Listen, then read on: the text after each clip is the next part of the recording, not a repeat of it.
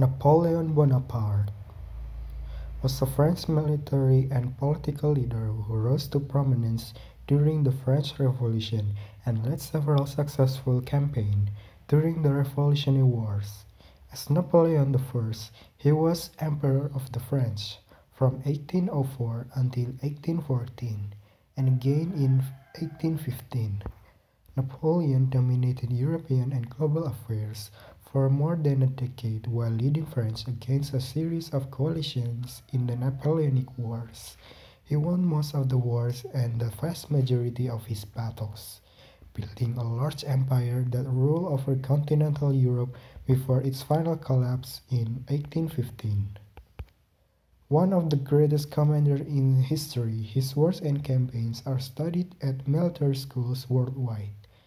He also remains one of the most celebrated controversial political figures in history.